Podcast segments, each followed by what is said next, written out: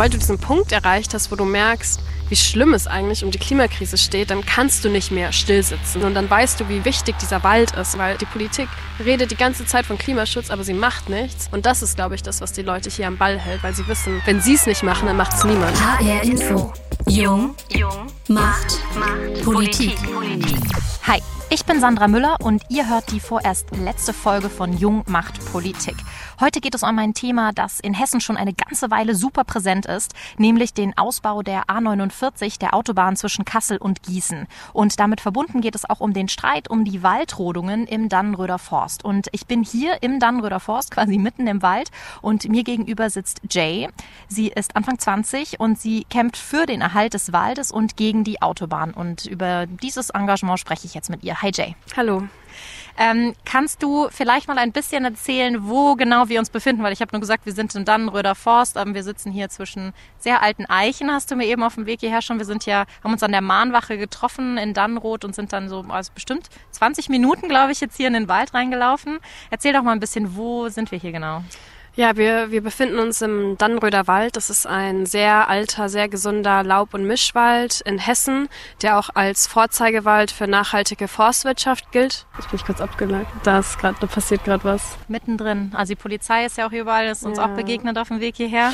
Ja, genau. Es ist, es ist für mich auch erschreckend zu sehen. Vor, vor drei Monaten äh, war hier die Lage noch ganz anders. Da ähm, war der Wald komplett friedlich. Die Menschen haben hier solidarisch miteinander gelebt, haben hier versucht, im Kleinen eine bessere Welt auch aufzubauen. Wir haben elf verschiedene Baumhausdörfer, ähm, wo die Menschen ja gemeinsam leben und hier einfach Strukturen aufgebaut haben, die dafür sorgen sollen, dass dieser Wald äh, gerettet werden kann, beziehungsweise dass die Rodung so lange wie möglich aufgehalten werden kann. Und seit einigen Tagen haben sie jetzt begonnen, hier im Dannröder Wald zu roden. Sie sind noch lange nicht fertig. Im Gegenteil, die, die Räumung und Rodung zieht sich extrem schleppend, weil es extrem viel Widerstand von unserer Seite gibt. Und gleichzeitig tut mir es einfach super weh zu sehen, wie diese alten Bäume zerstört werden. Ich glaube, wir müssen noch mal einen kleinen Schritt zurückgehen für alle, die, die quasi nicht so tief drin sind im Thema wie du.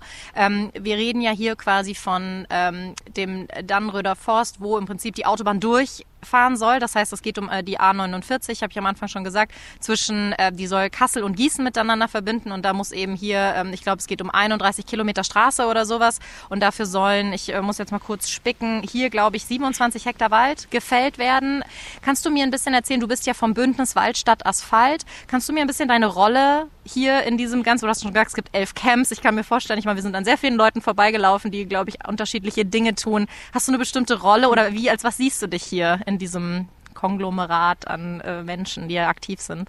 Ich glaube, es fällt mir schwer, meine Rolle hier auf eine bestimmte Rollenbeschreibung so zurück zu, also darauf fest, mich darauf festzuschreiben. Ich bin hier, habe hier angefangen, ähm, aktiv zu sein, als ich, ähm, also ich hatte damals in Leipzig diese Demo vom Bundesverwaltungsgericht mitorganisiert, wo sozusagen entschieden wurde, ob, ob der Danny bestehen bleiben kann oder das war nicht. Anfang des Jahres. Das ne? war 23. Juni 2020. Ach, ist gar nicht Anfang des Jahres, okay. Genau, und da, ähm, und als dann eben das Gericht entschied, äh, ja, diese Autobahn darf gebaut werden, obwohl es eigentlich gegen alle Wasserrahmenrichtlinien ever verstößt, war, bin ich extrem wütend geworden tatsächlich, weil es einfach absolut unverantwortlich ist, in Zeiten von Hitzesommern, von Dürrejahren so eine Autobahn durch einen gesunden Mischwald zu, zu bauen, was, was sehr selten ist inzwischen.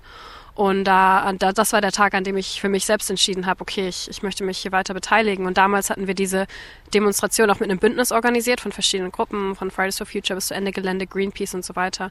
Und daraus hat sich dann auch dieses Bündnis entwickelt, das ich auch mit aufgebaut habe. Okay, dieses Wald Waldstadt-Asphalt-Bündnis. Und äh, was bedeutet dein Aktivismus? Was konkret tust du hier im Wald? Du sagst, du rettest oder du möchtest gerne den Wald retten, du möchtest ähm, eine bessere Klimapolitik, eine bessere Verkehrspolitik oder klimafreundliche Verkehrspolitik. Wie genau sieht denn dein, deine Form von Aktivismus aus? Was machst du denn hier im Wald? Also es gibt hier sehr viele verschiedene Arten, sich einzubringen. Also es gibt sehr viele Menschen, die, die hier in den Baumhäusern leben, die entsprechend auch aufbauen, die auch ja Tripods bauen. Das sind so ähm, ja Verteidigungsstrukturen, also Barrikaden, die sozusagen der Polizei ähm, also das Vorschreiten der Polizei verlangsamen soll. Ähm, aber es gibt auch, also für meinen Teil muss ich sagen, mache ich einfach sehr viel Computerarbeit tatsächlich. Okay. Also ich bin, ja, mache sehr viel Pressearbeit und Öffentlichkeitsarbeit und Kampagnenarbeit und ähm, ja, sitze dann sehr viel vorm Computer und denke darüber nach, wie wir hier noch mehr Menschen hinmobilisieren können, wie wir, wie wir noch mehr Gastartikel bekommen können, wie wir noch mehr Interviews wie jetzt hier mit dir hier bekommen können, sozusagen, genau. Und das ist tatsächlich, das denkt man vielleicht gar nicht. Also oft ist es so diese romantische äh, Vorstellung natürlich von den Menschen im Wald, die dann dann im Baumhaus leben und ich habe auch äh, im Baumhaus gelebt, aber tatsächlich habe ich auch eine Zeit lang äh, Rückenschmerzen gehabt, weil ich so viel vorm Computer saß. Also genau, es ist ähm, auf jeden Fall viele unterschiedliche Möglichkeiten, sich hier, sich hier einzubringen und es ja. ist alles sehr wichtig, alle, alle Teile. Gerade so dieses Baumhausleben und sowas, das äh, finde ich, finde ich total interessant. Wie lange hast du das gemacht? Also wie lange bist du hier im Wald äh, gewesen? Seitdem ich hier im Wald bin, habe ich auch immer wieder auf, auf Baumhäusern geschlafen, hatte auch ein, ein Baumhaus, das ich besonders gern hatte, wo ich besonders viel Zeit verbracht habe. Und am Anfang. Die haben ja alle Namen, ne? Hast ja, gesagt vorhin? genau. Also am Anfang war es auf jeden Fall schon eine Überwindung, da äh, immer so hoch zu klettern, weil es auch sehr hoch ist. Und aber dann habe ich so ein Aktionsklettertraining gemacht und ähm, tatsächlich hier, das ist auch ein Ort des Lernens. Also du kommst hier hin und du willst irgendwas lernen und es gibt immer Menschen, die bereit sind, dir das beizubringen. Und so wurde mir dann auch Klettern beigebracht und dann äh, am Anfang habe ich mich nicht getraut, am Ende bin ich auch äh, in den Lüften rumgesprungen sozusagen. Und das ist ein toller Moment, wenn du dann vor allem abends irgendwie auf dein Baumhaus hochkletterst und dann sozusagen die, die, die Stille so hinter dir lässt und, und ähm, immer, immer, also dann immer mehr siehst und die Baumkronen. Das ist ein ja, tolles Wie Gefühl. hieß dein Baumhaus, in dem du? Äh, Hambi. Hambi. das ist ja ein bisschen angelehnt an den Hambacher Forst. Da gab es ja auch diese, ähm, mhm. diese Proteste. Ne? Wie hat sich das denn hier organisiert? Weil hier sind so viele, glaube ich, unterschiedliche Menschen mit zwei, irgendwie dem einen Ziel, aber da auch ganz unterschiedlichen Hintergründen und Motivationen oder sowas. Wie organisiert man das im Wald? Ja, also ich würde sagen, es ist so ein kleiner Mikrokosmos hier, also auch von Strukturen, wie wir uns organisieren. Wir haben regelmäßige Pläne, nennen wir das, wo wir zusammenkommen, Sachen besprechen, ähm, auch natürlich viele so häusliche Aufgaben wie wer kocht für alle, wer macht Feuerholz etc., aber auch so andere Sachen wie wer wo bauen, müssten wir noch die nächste Barrikade bauen, etc. Und es ist ja, also die Baumhäuser sind so teilweise bis zu 20, ähm, 22 Meter hoch und es ist natürlich auch entsprechend ein Aufwand, da die ja. Hölzer da hochzukriegen. Und äh, was ich auch noch sagen wollte, ist, wir haben, wir versuchen ja auch Eigentum in der Hinsicht zu hinterfragen. Also es gibt, es ist jetzt nicht mein Baumhaus, sondern wir haben, wir bauen es gemeinsam und stellen es dann allen Menschen zur Verfügung. Also die Idee ist es auch nach Bedürfnissen aufzuteilen, wer okay. gerade welchen Ort braucht. Also Eigentum gibt es in der Form hier auch eigentlich gar okay. nicht. Das heißt, wie wird denn dann entschieden, wer dann abends in dem, in dem Baumhaus schlafen darf, oder? Äh, da haben wir auch viel experimentiert. Also eine Zeit lang hatten wir eben abends eine Abendrunde, wo wir einfach darüber geredet haben, wer hat welches Schlafbedürfnis, wer möchte wo schlafen, welches Baumhaus ist frei. Dann ist es doch oft so Gewohnheit, okay, ich, wenn du die letzten drei Nächte da geschlafen hast, dann ist, schläfst du da jetzt vielleicht einfach erstmal weiter so. Es gibt auch manche Menschen, die nicht so gerne klettern, da haben wir Leitern, also auch Baumhäuser, die per Leiter zu erreichen sind. Aber wir haben auch einfach so ein Schild, wo einfach draufsteht, welche Baumhäuser sind frei, dass da Menschen entsprechend okay. wissen, wo sie hin können. Und wie ist das so in Sachen Entscheidungsfindung? Findung. Du hast ja selber gesagt, ihr habt dann so Abendrunden oder sowas. Ähm, ich ich, ich stelle mir das auch schwierig vor, da dann irgendwie auch einen Konsens zu finden, ne? was vielleicht die nächste Aktion ist oder was man jetzt irgendwie plant und dann was ist, was passiert, wenn man da irgendwie uneins ist oder sowas. Gibt es da so einen, weiß ich nicht, demokratischen Rat, der dann am Ende entscheidet? Oder es, es ist unheimlich schwer zu vorzustellen, wie man, ähm, wie man das irgendwie organisiert kriegt. Ja, ist auf jeden Fall, also ich glaube, da wird auch viel experimentiert mit verschiedenen Modellen. Also oft arbeiten wir einfach so, dass erstmal, also eine Duocracy nenne ich das manchmal auch, also dass erstmal etwas getan werden kann. Also das ist auch die Idee, ist, dass Menschen okay. sich einfach empowered fühlen, Sachen zu tun. Aber gleichzeitig auch das Ganze auf Awareness und Empathie beruht. Also wenn eine Person sagt, ey, mich stört das, ich finde das nicht so cool, dass du das machst, dass die dann men die Menschen miteinander reden und dann eine, dann eine Lösung finden. Und ähm, also im Prinzip ist es aber auch so, dass der Wald natürlich auch so groß ist, dass wenn du wenn dir das zum Beispiel nicht gefällt, was die eine Person macht, dann gehst du einfach woanders hin und machst es halt dann so anders okay. und findest Leute, die es vielleicht so machen wollen wie du. Also da, ähm, das verteilt sich eigentlich ganz gut. Hm. Ich frage mich so ein bisschen, hast du in irgendeiner Weise einen emotionalen Bezug zu diesem Wald im Sinne von, kommst du hier aus der Gegend oder dass du dann sagst, du bist, weiß ich nicht, schon als Kind hier mal durchgelaufen oder keine Ahnung, was du einfach sagst. Weil ich meine, das ist ja jetzt, ist ja nicht so ein Automatismus. Ähm, also ich meine, ich bin jetzt auch grundsätzlich jemand, der sagt, ah ja, weiß ich nicht, ob man unbedingt einen Wald roden muss für eine Autobahn fahren. Andererseits bin ich auch jemand, der es auch nützlich findet, von A nach B zu kommen und zwar schnell so. Ähm, ich würde jetzt nicht automatisch sagen, jawohl, ich lebe jetzt in einem Wald, um, um den Wald zu retten. Wie, ähm, wie kommt das denn so bei dir? Also ich glaube, dass das ja vielleicht ein bisschen eine längere äh, Entwicklung war auch bei mir. Also ich glaube, dass ich am Anfang, als ich hier von dem Wald gehört habe, dass es mir erstmal auch darum ging, dass ich es extrem empörend fand, dass dieser Wald gerodet werden soll, weil ich weiß, wie schlimm es um die Klimakrise steht und das hat sich war bei mir auch ein Politisierungsprozess. Also vor zwei Jahren war ich auch noch nicht so aktiv, sondern okay. habe auch noch wie mein Studium so durchgezogen, habe gedacht, ich kriege irgendwann einen schönen Job und so weiter und so fort und habe aber irgendwann gemerkt, dass das passt nicht zusammen mit meiner Analyse davon, was gerade irgendwie in der Welt schief läuft und es läuft gerade ziemlich viel schief und ich habe das Gefühl, dass viele in diesem Gefühl leben, dass es oberflächlich alles okay ist, aber eigentlich brodelt es richtig unter der Oberfläche. Und wir, selbst wenn wir die Klimakrise nicht so als erste zu spüren bekommen, gibt es jetzt schon Menschen im globalen Süden, die die Folgen der Klimakrise zu spüren bekommen. Und ich habe gemerkt, ich habe da einfach ein schlechtes Gewissen, wenn ich nichts mache. Und dann hat sich dieses schlechte Gewissen irgendwann in, in Kraft umgewandelt. Und ich habe gemerkt, okay, ich möchte da jetzt was machen. Und es war eine extrem wichtige Entscheidung für mich auch. Und dann bin ich hier hingekommen, weil ich eben dachte, hier ist das Potenzial, eine, dass eine große Bewegung entsteht für die Verkehrswende. Aber ich habe auch gemerkt, wie es mir jeden Tag mehr um diesen Wald ging. Jeden Tag, wo ich hier mehr die Sozialstruktur kennengelernt habe, wo ich mehr mit den Menschen Zeit verbracht habe, hat sich das immer mehr entwickelt, dass ich auch gemerkt habe, okay, dieser Wald, dieser Wald ist auch wirklich wichtig und besonders und es ist einer der schönsten und ältesten Wälder, die ich kenne bis heute.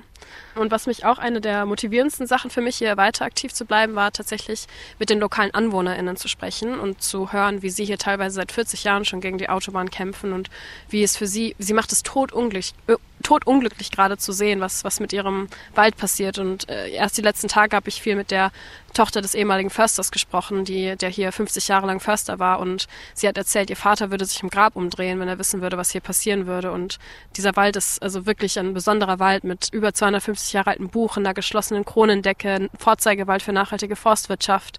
Es ist, ähm, es ist ja eigentlich ein Skandal, dass er hier gerade gerodet werden soll. Hast du denn das Gefühl, ähm, man muss irgendwie ein besonderer Typ Mensch sein, um das hier durchziehen zu können, weil ich meine, im Sommer ist es vielleicht auch noch mal was anderes, weil da ist es dann auch warm und dann ist es irgendwie schön draußen zu sein. Aber ich meine, wir sitzen jetzt hier und ich, ich habe meine Winterjacke an und mir ist jetzt schon kalt und ich denke mir so, oh, man muss schon auch krasse Entbehrungen einfach irgendwie in Kauf nehmen, zu sagen, es fehlt ja irgendwie so an ich meine, ihr habt zwar in dem einen Dorf zum Beispiel Solarpanel hängen, das heißt, ihr habt da ein bisschen Strom und sowas, ähm, aber sowas wie, weiß ich nicht, fließend Wasser, eine Toilette, eine Dusche, das ist ja alles hier würde ich mal sagen, sehr rudimentär vorhanden. Mhm. Ähm, wie hält man das denn durch? Also für mich ist es ehrlich gesagt einfach gar nicht so schlimm und ich glaube, dass, ähm, dass es auch vielen so geht, dass einfach, sobald du irgendwann, sobald du diesen Punkt erreicht hast, wo du merkst, wie schlimm es eigentlich um die Klimakrise steht, dann kannst du nicht mehr stillsitzen. Sobald du das einmal ak akzeptiert und anerkannt hast, dann dann kannst du eigentlich nicht mehr so still sitzen und dann weißt du, wie, wie wichtig dieser Wald ist und dann motiviert dich das extrem, hier auch aktiv zu bleiben und auch, ja, kalte Winter irgendwie gemeinsam zu überstehen und es gibt extrem viel zwischenmenschliche Wärme. also das ist wirklich so, dass es ähm, einfach ein super, also ein Ort ist, wo Menschen sind, die alle irgendwie auf Empathie beruhen, also die so, die wissen, das ist auch was mit, ähm, damit zu tun hat, dass du über dich selbst hinausgehst. Also, dass okay. du weißt, es geht nicht nur um mich, um meine Komfortzone und Netflix schauen kann ich auch immer noch machen, so. Aber dass du hier halt sagst, ich möchte jetzt diesen Wald retten, weil es kann, es kann nicht sein. Die Politik redet die ganze Zeit von Klimaschutz, aber sie macht nichts hm. und rodet jetzt diesen Wald und es ist, ich, ich, also so dieses, diese Analyse auch, dass die Zivilgesellschaft letztlich die sein muss, die aktiv wird, weil die Politik wird es nicht machen. Und das ist, glaube ich, das, was die Leute hier am Ball hält, weil sie wissen, wenn sie es nicht machen, dann macht es niemand. Hm. Wie unterscheidet sich denn dein Leben hier oder von dem Leben, was du davor hattest? Also warst du schon vorher irgendwie krass umweltbewusst unterwegs, weil du hast selber gesagt, vor zwei Jahren warst du noch nicht so politisiert und so. Ähm, wie hat sich denn vielleicht auch das Leben hier oder seit du damit angefangen hast, auch so deine ganze Einstellung verändert? Ich glaube, dass ich vorher mir einfach nicht vorstellen konnte, wie, ob es, dass es überhaupt möglich ist, anders zu leben. Und ich glaube, dass ich so in, in so einem Rahmen war, in der sich viele Menschen bewegt haben, die, wo, wo einfach klar war, okay, du musst studieren, du musst dann dein Geld verdienen und so weiter und ich mir das gar nicht anders vorstellen konnte. Aber ich irgendwann einfach Menschen begegnet begegnet bin, die mir sozusagen vorgelebt haben, dass es anders geht. Und ich glaube, das ist das, was sich verändert hat, dass ich auf einmal gemerkt habe, dass es, dass es tatsächlich möglich ist. Und, und dann habe ich mich auf einmal auch getraut, es auszuprobieren. Und es war ein Prozess und es ging auch nicht von heute auf morgen, aber es war einfach so dieses Vertrauen, dass es auch anders möglich ist und dass es vielleicht auch anders besser ist tatsächlich. Und dass das, wie wir bisher unser unsere Gesellschaft gestalten, zu vielen Teilen gut ist natürlich, aber auch zu anderen Teilen einfach überhaupt nicht funktioniert und auf den Schultern von, von Menschen passiert, die ausgebeutet werden oder so. Also dass das, dass das einfach so, ein, so, ein, so, ein, so eine Erkenntnis ist, die dazu führt, dass ich auch einfach merke, dass es mir besser tut, solidarisch zu leben, aber auch anderen Menschen besser tut. Also dass es auch vor allem möglich ist. Ich finde das total krass, weil das ist für mich, also so die Vorstellung irgendwie zu sagen, ähm, weiß ich nicht, man schraubt so auch sein Konsumverhalten. Also ich meine, klar, auch, auch ich habe mir über sowas schon Gedanken gemacht, ne? Okay, wie viel Konsum brauchst du wirklich? Was für Dinge brauchst du wirklich und so. Aber so dieses krasse ähm, Verzicht von materiellen Dingen, was es ja irgendwie auch ist, wenn du hier im Wald bist, ja, weil du irgendwie andere Sachen, weiß ich nicht, weil du, weil du dann ja doch irgendwie so schon Sachen aufgibst, weil du halt sagst, so ja, Netflix kann ich auch wann anders, na klar. Ähm, ich finde das schon einen krassen also ich finde es schon ein krasses, wie, nennt, wie soll ich sagen, Opfer bringen oder sowas. Aber du empfindest das ja gar nicht so, ne? Für mich wäre das irgendwie total das Opfer bringen. Und ich glaube, ich müsste mich da extrem überwinden, um das irgendwie zu machen. Aber ist das für dich jetzt so ein temporäres Ding? Oder hast du wirklich das Gefühl, nee, also ich könnte jetzt auch, weiß ich nicht, mein Leben lang in einem Wald leben? das weiß ich jetzt nicht. Aber also ich, es fühlt sich echt wie ein Gewinn an für mich. Also ich habe das Gefühl, auch einfach viel glücklicher zu sein, seitdem ich das Gefühl habe, etwas zu tun. Seitdem ich das Gefühl habe, ja, der Realität Realität ins, ins Auge zu schauen und zu sagen, okay, ich, ich muss da irgendwie was machen und auch ich bin Teil des Problems, wenn ich nichts mache. Und diese Erkenntnis und dann sich gemeinsam mit anderen Menschen zu organisieren, wirklich tollen Menschen, das ist auch ein Gefühl von Empowerment. Also ich habe das Gefühl, auf einmal irgendwie stärker zu sein oder was anderes auch auszustrahlen und irgendwie so on top of it irgendwie mehr zu sein. Also das, ich kann das ganz schlecht beschreiben. Also so eine richtige, weiß ich nicht, Persönlichkeitsentwicklung, so wie andere, weiß ich nicht, sagen. Also ich war zum Beispiel im Ausland ein Jahr und habe danach gesagt, ja, das hat mich richtig weitergebracht und das hat mich irgendwie. Und für dich ist das sowas, wo du sagst, das entwickelt dich in deiner in deiner Persönlichkeit irgendwie weiter? Ja, ich glaube schon. Ich glaube, dass es, ähm, ich glaube, dass es aber auch eine Erfahrung ist, die man einfach selbst machen muss, um das zu verstehen. Also ich glaube, wenn du dir nur von erzählt wird, dann ist es immer so ein bisschen, hm, okay, hm, weiß ja nicht, also so wie du es vielleicht auch gerade beschrieben hast. Und so ging es mir ja auch richtig ja. lange. Aber ich glaube, einfach das mal auszuprobieren und zu sehen, dass es sich auch irgendwie, ja, voll, voll gut anfühlt, das ist, glaube ich, dass die Erfahrung braucht, um das dann zu verstehen. Sind das denn hauptsächlich junge Menschen hier im Camp, so wie du, dein Alter? Weil, oder, also ich meine, vorhin, als ich geparkt habe zum Beispiel, ähm, waren da ja auch Leute, die, weiß ich nicht, so im Alter meiner, meiner, meiner Eltern jetzt oder unserer Eltern Eltern jetzt äh, zum Beispiel waren. Ähm, kannst du das irgendwie sagen, wie so die Altersstruktur hier im Camp ist? Also es ist auf jeden Fall durchmischt. Ich glaube, die Menschen, die letztlich dann auch jeden Tag hier, Tag für Tag sind, auch in den Baumhäusern leben, sind tendenziell eher junge Menschen. Ähm, weil das natürlich auch, also entsprechend, wenn du da den Baum hochklettern musst, ist es ja auch ein bisschen anstrengend und so weiter. Aber von den Menschen, die diesen Protest unterstützen, ist es sehr, also ausgewogen, würde ich sagen. Ja. Es gibt gerade in der Bürgerinitiative viele ältere Menschen, die hier seit Jahren schon gegen die Autobahn protestieren und mit denen wir auch sehr eng zusammenarbeiten. Und auch allein heute hat sich ein älterer Herr, 80 Jahre alt, seit Jahren gegen diese Autobahn hier involviert, äh, von dem Baumhaus auch räumen lassen tatsächlich und äh, noch andere Menschen dabei. Also da sehe ich auch wirklich so eine Begegnung zwischen den jungen Menschen und den älteren Menschen und auch so ein Aufeinander zugehen und das ist sehr schön zu sehen. Und an einem Strang ziehen für ein gemeinsames Ziel. Ja, und das brauchen wir. Also wir letztlich schaffen es nicht, die junge Generation schafft es nicht alleine. Sie kann vielleicht auf Themen aufmerksam machen, vielleicht hat sie noch mal so ein bisschen mehr Energie teilweise, aber letztlich brauchen wir auch die breite Zivilgesellschaft, die sagt, ey, das stimmt eigentlich, was geht da eigentlich gerade ab in Hessen? Was geht bei den Grünen ab, dass sie diese Autobahn irgendwie hier mit mitstemmen? Also und dann halt Wobei auch sie natürlich sagen, die Grünen sagen ja, ja gut, wir haben uns da ja wirklich jahrelang gegen gewehrt und wollten das nicht, aber das wurde dann halt im Bund beschlossen und jetzt sind wir halt verpflichtet, es umzusetzen. Ne? Das ist ja das Argument der Grünen. Sie haben tatsächlich nicht alles getan, was sie hätten machen können. Das, das ist jetzt leicht für Sie gesagt. Ein Beispiel ist, es gibt ähm, ein Wassergutachten, das die Deges, also die Baufirma, erstellt hat und Sie hätten sagen können, wir fordern ein unabhängiges Wassergutachten. Da haben Sie keinen Murks gemacht. Da haben Sie also nicht einmal aufgeschrieben und gesagt, wir wollen, dass das Wasserrecht richtig gut geprüft wird. Das haben Sie nicht gemacht. Und Sie haben auch, äh, bevor es zu den Koalitionsverhandlungen gab, haben Sie zwar gesagt, wir wollen die Autobahn nicht, aber dann, sobald die Koalitionsverhandlungen mit der CDU waren, haben Sie gesagt, ja okay, dann brauchen wir die Autobahn, haben auch nichts mehr gesagt. Bei jeder also Abstimmung, quasi in deinen Augen. Bei jeder Abstimmung, die es dazu gab, haben sie da dafür gestimmt, dass die Autobahn gebaut wird. Und es gibt so viele Beispiele, auch in Brandenburg, die 100, die wird auch seit Jahren erfolgreich vom Land verhindert, weil das Land halt keinen Bock hat, die zu bauen. Also das äh, kaufe ich denen ehrlich gesagt überhaupt nicht ab. Ich würde ganz gerne mit dir über ein paar Punkte sprechen, ähm, die auch in der Öffentlichkeit vielleicht auch ein bisschen problematisch mit eurer mit eurem Aktivismus ähm, ähm, verbunden wurden. Ähm, wie ist das denn? Ich habe es ja am Anfang schon mal schon mal angekündigt, äh, angekündigt, schon mal gefragt mit so ähm, naja, ihr seid so eine, eine heterogene Gruppe, eine heterogene Men Menschen mit, mit, mit, weiß ich nicht, Ideen und Vorstellungen und Wünschen und auch, weiß ich nicht, Formen des Aktivismus. Die einen sind sehr friedlich, die nächsten sind dann vielleicht, also ich meine, es gab ja auch Angriffe auf Polizisten, es gab diese Abseilaktionen, wo dann Unfälle passiert sind und so.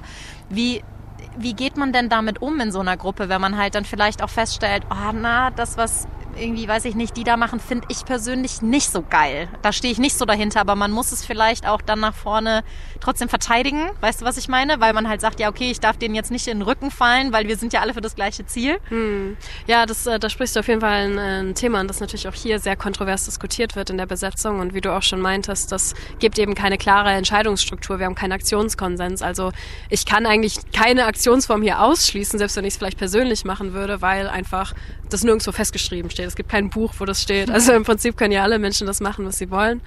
Ähm, also genau, wir verstehen uns ein bisschen als Protestplattform, wo eben auch verschiedene Aktionsformen möglich sind. Ich würde sagen, der, der Großteil der Menschen ist hier auch einfach sehr friedlich und möchte einfach nur diesen Wald verteidigen und gleichzeitig kann ich es aber auch verstehen, wenn ich meine, muss mich so vorstellen, wenn man im, du sitzt in deinem Wohnzimmer und auf einmal wird die Tür aufgerissen und die Polizei stürmt rein und macht alles kaputt so. Also wie reagierst du dann? Also ich kann schon verstehen, dass die Leute da auch einfach verzweifelt sind oder vielleicht auch einfach richtig schlechte Erfahrungen gemacht haben und es gab ja auch extrem hohe Gewalt von Polizistinnen gegen Aktivistinnen. Erst am Sonntag ist eine Person fünf Meter in die Tiefe gestürzt, weil die Polizei einfach ein Seil durchgeschnitten hat, obwohl zugerufen wurde, dass das Seil sicherungsrelevant ist. Okay. Und also da habe ich, hab ich jetzt nur den Stand, dass es quasi einfach aus Versehen, also das ist, also der Stand, den ich habe, ist, äh, den ich gelesen habe, ich war ja nicht dabei, ich kann das auch nur, ich würde jetzt mal die andere Seite wiedergeben, die ich äh, kenne, dass der Polizist äh, nicht, nicht erkennen konnte, dass das zu diesem Gebilde gehört und er, weil ja auch davor schon von,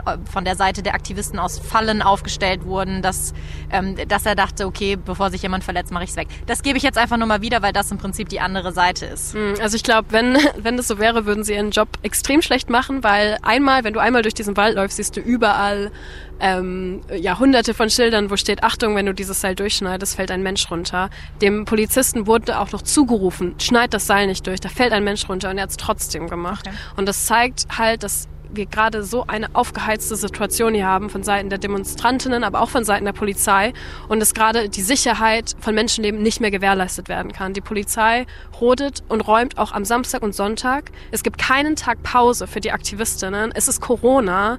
Die Bundespolizei lässt sich nicht davon abhalten, drei bis 4.000 Polizistinnen aus dem ganzen Bundesgebiet hierher zu mobilisieren, obwohl Corona ist. Wir können unser Corona-Konzept hier nicht mehr einhalten. Es ist extrem gefährlich auf vielen verschiedenen Ebenen und deswegen finde ich es absolut unverantwortlich, dass diese Räumung unter diesen Umständen gerade durchgezogen wird. Mhm. Ich finde es, ähm, weil du das vorhin angesprochen hast mit dem Vergleich mit dem Wohnzimmer. Ne? Ähm, ich weiß, ich meine, klar, der Wald ist theoretisch ein öffentlicher Raum, aber ich habe auch gelesen, dass zum Beispiel dieses Bauen von den Baumhäusern und sowas, dass das äh, auch nicht ganz legal ist, weil man dafür irgendwie rechtliche äh, irgendwie Anträge, also du musst das irgendwie genehmigen lassen, weil das hier bauliche, ich bin da nicht so tief drin, aber im Endeffekt ist es ja schon was anderes, ob man halt im Endeffekt sich etwas in den Weg stellt, was ähm, was ein, weiß ich nicht, wie auch immer, jahrelanger Prozess war, politisch, wie auch immer, dann durch die Gerichte gegangen ist. Das Gericht hat entschieden, dass das Ding gebaut werden äh, wird. Und dann ist so ein bisschen die Frage, es gab ja diesen Prozess und ihr stellt euch jetzt dagegen, ist ja ein bisschen was anderes als, ähm, okay, die Polizei stürmt einfach in mein mhm. Wohnzimmer. Also den Vergleich finde ich nicht ganz ähm, ideal. Mhm. so. Ja, ich glaube, jetzt sind wir bei der philosophischen Frage von Recht und Gerechtigkeit. Ich glaube, dass das also zum Beispiel, als das Frauenwahlrecht darum gekämpft wurde, da war das Gesetz auch, dass Frauen nicht wählen durften. Und ich weiß nicht, ob wir jetzt im Nachhinein sagen würden, ah, das war, das ging ja gar nicht, dass sie sich dagegen gestellt haben. Die haben ja damals Gesetze gebrochen. Hätten wir das gesagt, gäbe es heute kein Frauenwahlrecht und wir würden immer noch in der Küche stehen und dürften nichts anderes machen. Also für mich ist das eine Form von zivilem Ungehorsam, der legitim wird, sobald der Staat an verschiedenen Stellen versagt. Und ich glaube, das ist auch für mich soziale, die Rolle von sozialen Bewegungen, dass soziale Bewegungen auf einen Missstand hinweisen, dass das System vielleicht gar nicht von innen sehen kann, weil es sich eben nur um sich selbst dreht. Und deswegen finde ich zivilen Ungehorsam, wie er hier in diesem Wald auch gelebt wird, absolut notwendig, um eben unsere Gesellschaft darauf hinzuweisen, die Klimakrise ist ein Problem. Und deswegen finde ich das legitim, weil wo, wo Recht zu Unrecht wird, wird Widerstand zur Pflicht. Da gibt es auch dieses schöne hm, Zitat. Mhm, und das, das Gleiche ist eben mit diesem, mit dieser Entscheidung vom Bundesverwaltungsgericht. In dieser Entscheidung wurde nicht mal ansatzweise die Klimakrise mit ein, eingebracht. Überhaupt nicht. Und da ist dann für mich die Frage, wo wird Recht ungerecht und wo ist es auch wichtig, dagegen zu protestieren und darauf hinzuweisen, dass es anders gerechter wäre. Hm. Wobei ich jetzt, also ich verstehe total deinen Punkt. Ähm, ich muss nur sagen, die Form der, der Reaktion oder weißt du, so diese Form des zivilen Ungehorsams, ah, da muss ich sagen, da gibt's für mich aber dann auch Grenzen. Also ich weiß nicht, ähm, ich kann jetzt, ich kann nicht davon, ich war nicht dabei, ähm, weder von der einen noch von der anderen Seite und auch Gewalt seitens der Polizei ist zu verurteilen. Aber so dieses, weiß ich nicht, Polizisten mit Fäkalien zu bewerfen oder ähm, weiß ich nicht, ähm, auch mit, mit, also mit Dingen zu bewerfen, also wo sie ja auch verletzt werden können oder ähm, Autos anzugreifen oder jetzt vor kurzem oder gestern war das, glaube ich, ist ja auch bei, bei äh, auf der auf diesem auf dieser Blogseite Waldstadt das Fall so ein ähm, Artikel veröffentlicht worden, wo es dann ging, ja zündet doch mal eine Bullenkarre an und so. Ich weiß nicht, das ist für mich persönlich irgendwie eine ganz schön grenzüberschreitende Form des zivilen Ungehorsams, muss ich sagen. Also für mich ist, ich bin so ein absoluter Pazifist in alle Richtungen und muss dann sagen, so das finde ich nicht sonderlich akzeptabel. Mhm. Ja, also ich, ich kann das auf jeden Fall verstehen und ich glaube, dass es überhaupt nicht, also dass es das auch überhaupt nicht braucht, dass alle Menschen hinter allen Aktionsformen stehen. Ähm, ich denke nur, dass es sozusagen auch wichtig ist zu sehen, dass, ähm, dass es einfach eine extreme Situation ist, in der wir uns ja gerade befinden, mit dem Wissen im Hintergrund, dass die Klimakrise kommt und dass einfach überhaupt nichts dagegen getan wird, dass gerade auch noch hier lokal das Zuhause von vielen Menschen zerstört wird. Und ich meine, ich selbst würde auch andere Aktionsformen wahrscheinlich wählen und gleichzeitig, wie gesagt, ich hatte es auch erklärt mit der Aktionsplattform und das war auch, also das sind einzelne Menschen dann, also auch von der Waldbesetzung und dieser Blog ist auch ähm, das von der Besetzung, genau. Es gibt nochmal einen Unterschied zu dem Block und dem Bündnis und ah, okay. so weiter und so fort. Also das ist mir nochmal wichtig zu sagen, aber genau. Ähm, hast du denn, ähm, ich meine, das macht ja auch was mit dir. Also wie auch deine, wie eure, eure Gesamtbewegung ähm, wahrgenommen wird. Und ich meine, durch solche Aktionen zieht man ja vielleicht auch Unverständnis von Bürgerinnen, Bürgern, wo, wo ihr ja sagt, hey, wir brauchen die Zivilgesellschaft, aber es könnte ja sein, dass durch solche Aktionen die Zivilgesellschaft eher von euch weggeschoben wird, als zu euch hingezogen wird, weil die, weil zum Beispiel auch mit diesen Abseilaktionen von Autobahnen zum Beispiel, wenn dann dadurch die Leute im Stau stehen oder dann gab es diesen schlimmen Unfall, wo der Mensch im Krankenhaus gelandet ist, weil der, ähm, weil diese Abseilaktionen waren und dann gab es einen langen Stau und dann ist jemand hinten drauf gefahren. Jetzt kann man natürlich argumentieren, ja, äh, Unfälle gibt's immer und an Stauenden das passiert und ne, ne, ne, aber es war ja im Prinzip etwas von, von den Menschen hier bewusst, etwas Provoziertes. Und dann regen sich die Leute auf, weil sie im Stau stehen oder weil dann jemand verletzt wird und so. Das kann euch ja auch im Zweifel schaden. Mhm. Ist das nicht für dich irgendwie scheiße? Also ich habe da auch schon mit vielen, also ich bin im sehr engen Kontakt mit den AnwohnerInnen hier vor Ort und ich habe da jetzt noch nicht mitbekommen, dass sich Menschen deswegen ähm, da von uns distanzieren. Im Gegenteil, ich glaube, das, was die Menschen gerade eher abschreckt, ist die äh, Gewalt von der Polizei gegen die Aktivistinnen. Da regen die sich immer tierisch drüber auf. Und ich finde es eben bei dieser Gewaltfrage auch extrem wichtig, darüber also nachzudenken, was genau Gewalt bedeutet und wo Gewalt anfängt, weil für mich ist es auch eine Form von Gewalt, dass ein gesunder Mischwald für eine Autobahn zerstört wird und wie die Polizei hier mit den schweren Geräten reinrockt und alles kaputt schlägt, was ihnen in den Weg kommt, teilweise willkürlich Kunstwerke, Fahrräder etc. kaputt macht und es da keinen medialen Aufschrei gibt, da merke ich auch, dass ich das auch, also dass es dann auch das ist ja deren Hauptnarrativ, uns hier gerade zu kriminalisieren und unseren legitimen Protest auch in eine Ecke zu schieben. Und zum Beispiel wird überhaupt nicht in den Medien darüber berichtet, wie, wie viele äh, AnwohnerInnen-Demonstrationen es gibt oder wie, wie groß der bürgerliche Protest hier auch ist. Darüber wird nicht berichtet. Es wird nur immer darüber berichtet, wo es wann Gewalt kam. Und da sehe ich halt auch, es ist halt Nachrichtenwert und dadurch kommen wir dann immer in die Medien. Aber wenn dann gleichzeitig nicht über die BürgerInnen-Proteste geredet wird, dann wird das natürlich extrem einseitig dargestellt und das finde ich immer sehr schade. Und letzter Punkt, ich glaube im Hambacher Wald war es ja auch so, dass es teilweise dazu ja äh, krasseren Aktionen kam und letztlich aber auch der breite gesellschaftliche Protest eben auch. Also ich glaube, das ist auch also ich glaube, dass es letztlich in den Geschichtsbüchern wird dann auch nicht mehr stehen, äh, da wurde der Stein geschmissen oder wie auch immer. Also ich glaube, dass da halt stehen wird, hat die CDU Grüne Hessen diese Autobahn gebaut oder haben sie sie nicht gebaut? Das ist halt letztlich das, was auch im Gedächtnis bleiben wird.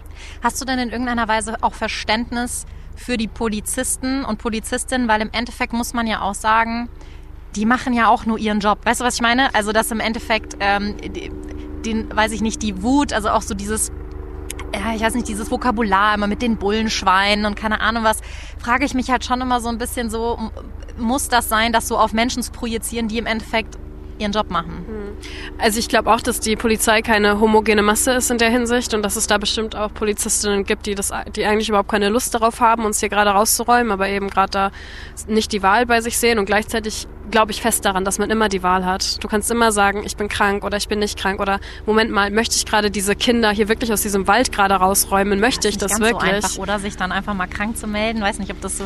Ich weiß nicht, also für mich ist das eben auch eine Form von, wie ich vorhin meinte, dass wenn wir was verändern wollen, dann müssen wir eben alle was verändern. Dann müssen wir auch sagen, okay, dann kann ich manche Aufträge einfach nicht mehr ausführen, weil ich es halt unverantwortlich finde, dass dieser Wald gerodet wird und ich also für mich ist ein, ein Nichtstun auch etwas tun. Also dann bist du, dann wählst du automatisch eine Seite und letztlich wird hier auch dann viel auf die Polizei natürlich projiziert. Selbst wenn die Deges dahinter steht, die schwarz-grüne Landesregierung, sind es die, die uns hier gerade rausräumen. Und ich verstehe auch, dass da sich eine gewisse Frustration auch bildet. Mhm. Ähm, für dich ist ja so nicht nur jetzt der Wald hier das Entscheidende, sondern natürlich auch so ein bisschen das große Ganze. Du hast gesagt, zivilgesellschaftliches Engagement ist wichtig. Ich weiß gar nicht, was das hier oben eigentlich ist. Ein Hubschrauber. Ein Hubschrauber, wahrscheinlich auch von der Polizei vielleicht oder so. Ähm, dieses zivilgesellschaftliche Engagement ist, ist auch für dich von Bedeutung. Ähm, hast du denn das Gefühl, dass das hier der richtige Weg ist, die Form deines politischen Engagements, was du gewählt hast, um die breite Zivilgesellschaft zu erreichen? Also zum Beispiel den, weiß ich nicht, ähm, Otto Normal äh, Bürger, Bürgerinnen, wie auch immer, die halt sagt, ja, ich möchte aber, ich finde das total praktisch, dass, äh, dass diese Autobahn jetzt gebaut wird, weil dann bin ich 35 Minuten schneller zwischen Kassel und Gießen gefahren oder so. Ähm, hast du denn das Gefühl, dass mit solchen äh, mit euren Aktionen ich weiß nicht, ähm, die Einstellung in der Bevölkerung verändert werden kann? Ähm, vielleicht ganz kurz zu diesen Argumenten, da wollte ich auch vorhin schon noch was zu sagen, mit ähm, was diese Autobahn überhaupt bewirken soll. Weil ein Hauptargument für die Autobahn ist ja tatsächlich, ähm, also wird, so wird zumindest dargestellt, dass es dann Entlastung gibt auf der Bundesstraße. Ja. Und tatsächlich stimmt es aber einfach nicht. Also wenn man sich einfach mal diese Untersuchung auch von der DEGIS anschaut, die geben sogar selbst zu, dass der Verkehr in der Region zunehmen wird und nicht abnehmen wird. Und dass die Region tatsächlich noch wirtschaftlich leiden könnten, könnte, wenn dann die Menschen lieber mal direkt nach Kassel fahren zum Einkaufen, anstatt die lokalen Geschäfte zu benutzen. Also es ist überhaupt nicht klar, ob diese Autobahn Entlastung bringen würde, leider. Und ich glaube schon, dass hier auch ein Ort geschaffen wurde, wo ähm, ja, wo irgendwie eine Art Verständnis und Begegnung möglich ist und ähm, da wir auch viele Menschen erreichen, die wir davor noch nicht erreicht haben. Und ich glaube, was jetzt gerade so mein Ziel ist, ist das, also klar dass die Proteste mit der Rodung des Waldes, die wir hoffentlich noch aufhalten, nicht vorbei ist, sondern dass es hier der Anfang von was ganz Großem geht und dass es auch um die Mobilitätswende in Deutschland geht und darum, dass Menschen eine, ein sozial gerechter Zugang zur Mobilität gewährleistet ist, der nicht auf dem Auto basiert, sondern auf Zügen. Also allein hier in der Region gibt es die Umtalbahn, die hätte, die hat wunderbar funktioniert, noch vor 50 Jahren, dann wurde sie abgebaut und die Menschen beklagen bis heute, dass sie abgebaut wurde, weil sie einfach nicht mehr gut angebunden sind. Und ähm, es gibt so viele Möglichkeiten, auch kreativ zu werden, auch irgendwie zu, wirklich zu zeigen, dass, dass dieses Land bereit ist, äh, Klimaschutz ernst zu nehmen und Mobilitätswende ist so ein guter Weg, das zu zeigen und ähm, ich glaube, dass da das auf jeden Fall der Beginn von was Großem ist. Wir jetzt schon Bündnisse ähm, ähm, schließen mit anderen Autobahnprojekten, also mit anderen Autobahngegnerinnen sozusagen, die, die und äh, auch eine deutschlandweite Bewegung und vielleicht sogar über Deutschland hinaus eine Bewegung starten wollen, die eben dieses Thema ins Visier nimmt. Aber es gibt ja schon die Befürworter dieser Autobahn, ne? Also Menschen, auch Anwohner, also es gibt diese Entlastung, die du angesprochen hast, einfach auch für die Dörfer. Ich meine, ich bin da ja vorhin auch tatsächlich durchgefahren, wo dann die Umleitung für die, für die äh, LKW LKWs und sowas, wenn die da durch die Dörfer fahren. Das, ich meine, es gibt ja schon Menschen, die davon profitieren würden. Hast du kein Verständnis für die? Ich, ich, ich hätte Verständnis, wenn ich glauben würde, dass sie entlastet werden würden, aber sie werden es einfach nicht. Also tatsächlich, der Güterverkehr wird ja zunehmen. Der wird dann über die Autobahn fahren und wenn dann, wenn, und, und dann gibt's ja auch noch die Zufahrtsstraßen. Also die, die hier Homberg, die Region, die wird extrem belastet werden und das ist für mich auch nur eine Verschiebung des Problems. Selbst wenn dann eine Person an der Bundesstraße weniger, also entlastet wird, das Problem verschiebt sich ja. Die Autos werden nicht weniger, die gehen dann halt hier in Dannrot vorbei, so ungefähr. Und das muss ich sagen, finde ich auch so ein bisschen egoistisch teilweise, dann zu sagen, ja, ich will die Autos nicht haben, aber die sollen die haben, anstatt zu sagen, wir müssen vielleicht, wir müssen das vielleicht grundlegend ändern. Wir müssen vielleicht gucken, dass es allen Menschen damit gut geht. Und deswegen würde ich mir wünschen, dass die Menschen auch da mehr miteinander reden würden und, und vielleicht auch einfach kritisch hinterfragen, was die Deges ihnen da erzählt und sehen, dass es teilweise einfach auch mit Zahlen geschummelt wurde und dass es da ähm, ja auch einfach teilweise die Information auch nicht, leider nicht wirklich bei den BürgerInnen ankam. Wenn du jetzt mal so ein bisschen zurückblickst und auch ein bisschen vorausblickst, äh, ähm, hast du denn, also habt ihr oder du oder wie auch immer erwartet, dass äh, durch den Protest, den du jetzt leistest, durch den Aktivismus, dass ihr es wirklich schaffen könntet oder äh, immer noch schaffen könnt oder dass ihr es hättet schaffen können, diese Autobahn zu verhindern? Klar können wir das noch schaffen. Es ist ja erst der Anfang. Sie sind ja jetzt, also sie haben jetzt angefangen, von beiden Seiten die Trasse zu roden, aber sie kommen extrem langsam voran. Also die Barrikaden, die sie an dem einen Tag wegräumen, sind über Nacht dann auf magische Art und Weise wieder aufgetaucht und also es geht sehr, sehr langsam voran und die Deges hat gerade auch gehörigen Druck, diese Rodung schnell durchzuziehen bis zum 28.02., das Ende der Rodungssaison, weil sie nicht nur die Bäume fällen muss, sondern auch noch die Wurzeln rausnehmen muss und wenn es friert, dann, dann ist es schwer und deswegen arbeiten die auch gerade auf Hochdruck, aber gefährden dabei eben gerade einfach Menschenleben, weswegen wir auch fordern, dass, dass ähm, diese Räumung jetzt hier, an, hier und jetzt unterbrochen wird, weil es unter den Umständen nicht weitergehen kann. Also ja klar, das ist noch lange nicht vorbei. Ähm, sollte es jetzt dazu kommen, dass, ähm, ich weiß nicht, wie man es nennen soll, dass ihr verliert oder dass ihr quasi, äh, dass, die, dass, dass hier alles geräumt wird, die ähm, Bäume gefällt werden, die Autobahn gebaut wird oder gestartet, der Bau gestartet wird. Wie geht's denn für dich weiter? Was ist denn so dein, äh, weiß ich nicht, deine, deine Zukunftsperspektive? Willst du weiter in der Politik aktiv sein? Also ich glaube, verlieren ist nicht die Kategorie, in der ich mich gerade bewege. Also ich glaube, dass wir nicht verlieren können, aber auch die Deges nicht verlieren kann. Ich glaube, dass wir, wenn wir diesen Wald retten, dann hat die Deges nicht verloren, weil es letztlich auch ihre Kinder, ihren Kindern helfen wird. Aber auch wenn der Wald gerodet wird, haben wir nicht verloren, weil allein, was wir jetzt schon ausgelöst haben mit unserem Protest, allein, dass wir hier jetzt sitzen und darüber reden, dass so viele Menschen gerade nach Hessen schauen, um zu gucken, was passiert hier eigentlich gerade, das ist für mich schon ein Erfolg. Und dass wir dieses Thema Mobilitätswende und Autobahn, dass die Grünen auf Bundesebene entschieden haben, sich für den Stopp von allem neuen Autobahnausbau auszusprechen, allein allein das ist für mich ein riesiger Erfolg und ich weiß, dass was wir jetzt hier gepflanzt haben in den letzten Wochen und Monaten weitergehen wird und dass diese Proteste nicht mit der Rodung des Waldes aufhören werden, sondern dass das erst der Anfang ist und wir auch jetzt schon weitere Aktionen planen. Also da werdet ihr, glaube ich, noch einiges von uns hören. Und entsprechend sehe ich auch gerade meine Rolle in der Bewegung und ich habe das Gefühl, dass es hier noch sehr viel zu tun gibt. Dann ähm, danke ich dir vielmals, dass du äh, mich hier mitgenommen hast, so ein bisschen auch in deine Welt. Tatsächlich ist es einfach auch eine andere Welt, als, als ich sie kenne und wünsche dir vor allem, dass du, dass du bei allem, was du hier tust, auf jeden Fall gesund bleibst. Danke dir. Falls ihr euch gefragt habt, warum Jay und ich kein Spiel gespielt haben am Ende wie sonst in diesem Podcast, eine kurze Erklärung. Die Situation vor Ort im Dannenröder Forst ist wirklich angespannt, das habe ich selbst bei meinem Besuch gemerkt.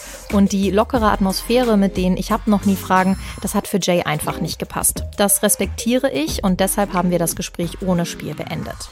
Und das war die vorerst letzte Folge von meinem Podcast. Jung macht Politik geht in die Winterpause. Dabei werden wir dann auch überlegen, wie es weitergeht. Wie hat es euch denn gefallen? Habt ihr Fragen an mich oder Anregungen, dann schreibt mir gerne eine E-Mail an jungmachtpolitik.hr.de. Ich bin Sandra Müller und falls ihr heute zum ersten Mal was von meinem Podcast gehört habt, dann hört gerne mal auch in die anderen Folgen rein. Neun sind es. Jung macht Politik findet ihr unter anderem bei iTunes, auf Spotify und in der ARD Audiothek. HR Info. Jung, Jung macht, macht Politik. Politik.